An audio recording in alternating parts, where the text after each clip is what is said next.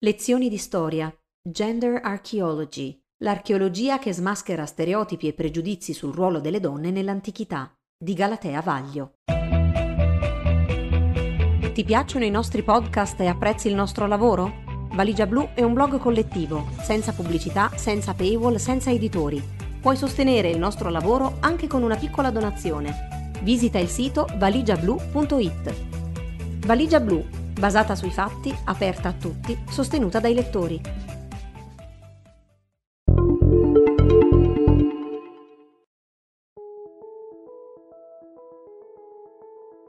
Lezioni di storia, una rubrica di divulgazione storica partendo dal presente. La guerriera scambiata per un uomo. Nel 1889 a Birka, in Svezia, l'archeologo Hjalmar Stolpe scopriva durante lo scavo di un villaggio vichingo la tomba BJ 581. Lo scheletro del personaggio sepolto era vestito in seta intarsiata d'argento e attorniato da un ricco corredo che lo identificava come appartenente all'elite guerriera vichinga. Erano state deposte assieme al corpo infatti armi, frecce, asce, coltelli da battaglia e ben due cavalli evidentemente usati in combattimento. Nonostante le dimensioni insolite della mandibola e delle ossa pelviche, lo scheletro fu identificato come quello di un uomo proprio per il corredo tombale e per i successivi 128 anni nessuno mise in dubbio che si trattasse di un potente principe guerriero vichingo. Anzi, la sepoltura fu considerata un punto di riferimento per lo studio delle tombe maschili di guerrieri vichinghi. Finché qualcuno non cominciò a sollevare dubbi, non sul ruolo rivestito dal personaggio sepolto, ma sul suo genere, perché le ossa dello scheletro più venivano indagate, più sembravano quelle di una donna. L'ipotesi che si trattasse di uno scheletro femminile cominciò a circolare, ma incontrò notevoli difficoltà ad affermarsi.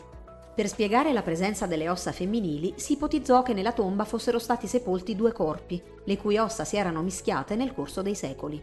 Un uomo, il principe guerriero, e una donna non identificata, forse una moglie o una concubina. Finalmente nel 2014 Anna Kjellström dell'Università di Stoccolma mise fine ai dubbi. Estraendo il DNA dello scheletro, provò al di là di ogni possibile dubbio che tutte le ossa appartenevano ad un solo individuo, ma si trattava inequivocabilmente di una donna, una principessa che nella sua comunità aveva rivestito il ruolo di leader sia in pace che in guerra. La cosa più strana di tutta questa storia è che la presenza di donne guerriere nella società vichinga era ampiamente e diffusamente documentata da fonti letterarie, che parlano di donne con lo scudo e le ritraggono mentre prendono parte a battaglie e scontri armati. Ma il pregiudizio e il bias cognitivo era stato così forte che per un centinaio di anni gli archeologi, ovviamente in larga maggioranza maschi, avevano considerato questi racconti come pure leggende e rifiutato di riconoscere come femminili le ossa dello scheletro, perché secondo gli schemi mentali della società patriarcale e borghese, gli uomini combattono e si occupano degli affari politici ed economici e le donne stanno a casa e curano la famiglia. La Gender Archaeology La guerriera di Birka è la punta di un iceberg di cui solo adesso si comincia a percepire l'ingombro. L'archeologia, come molte altre scienze, deve oggi fare i conti con il gender, ovvero chiedersi quanto in passato i dati degli scavi siano stati interpretati in maniera scorretta per via di pregiudizi che impedivano di leggere correttamente i ritrovamenti, e questo abbia portato a ricostruzioni del passato che non tengono conto, sottostimano o completamente disconoscono l'importanza della presenza femminile o della presenza degli individui gender fluid nelle società antiche.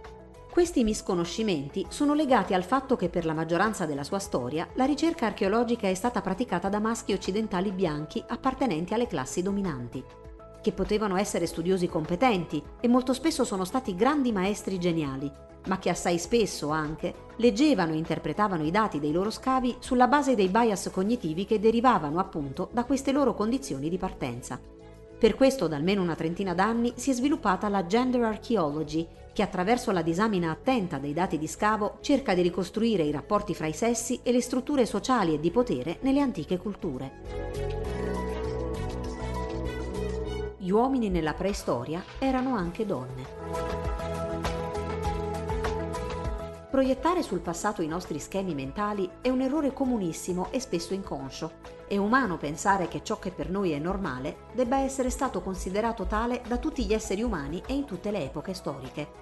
Ma quando chi si occupa di archeologia cade in questa trappola, commette un clamoroso errore metodologico e oggi non ha scusanti. Uno dei periodi su cui più in questi ultimi anni si è ragionato è la preistoria. Qui la mancanza di fonti scritte rende l'interpretazione dei reperti materiali assolutamente centrale. Oggi alcune rappresentazioni delle società preistoriche fatte anche solo alcuni decenni fa sono molto contestate o addirittura vengono ritenute ormai inaccettabili. L'idea per esempio che nei villaggi preistorici gli uomini si dedicassero alla caccia e le donne invece si occupassero della famiglia e della raccolta di cibo ha ormai la stessa attendibilità scientifica di un cartone animato degli antenati. Le tribù preistoriche erano poco numerose e la sopravvivenza della comunità richiedeva che i ruoli fossero coperti senza distinzioni di genere. I padri trascorrevano lungo tempo con la prole, anche raccattando erbe e radici. Le madri e le ragazze cacciavano e pescavano assieme ai maschi e all'occorrenza combattevano tutti contro animali o altre tribù.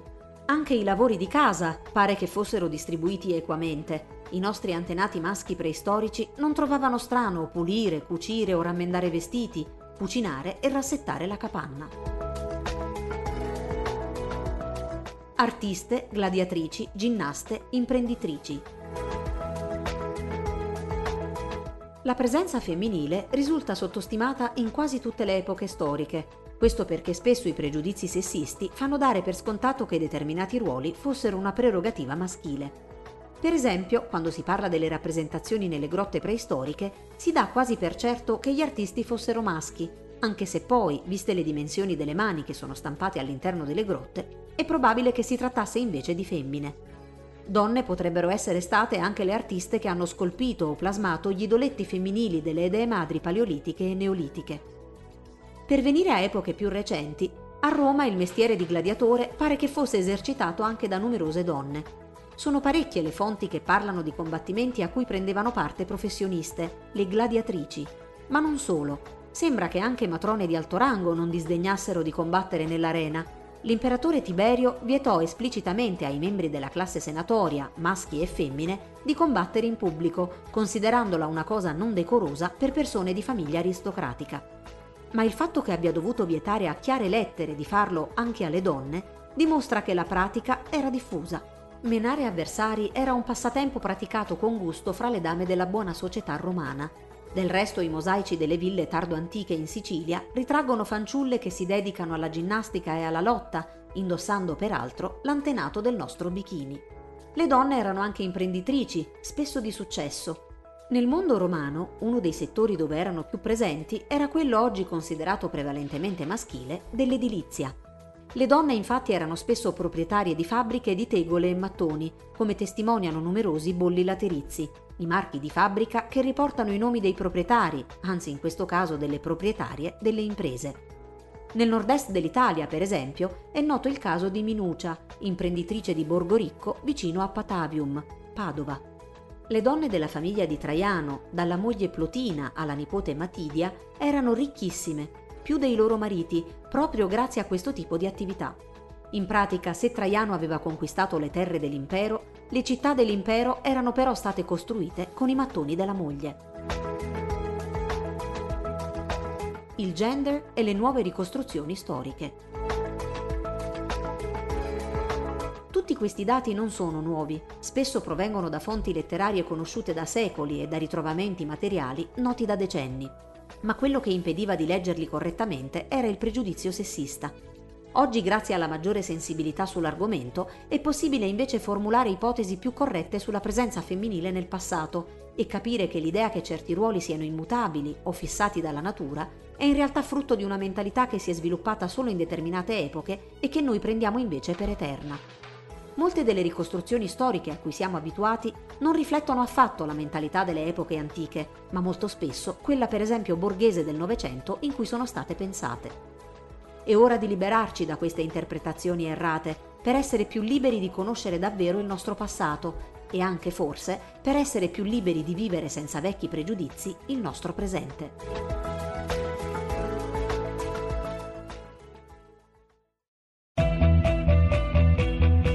Ti piacciono i nostri podcast e apprezzi il nostro lavoro? Valigia Blu è un blog collettivo, senza pubblicità, senza paywall, senza editori. Puoi sostenere il nostro lavoro anche con una piccola donazione. Visita il sito valigiablu.it.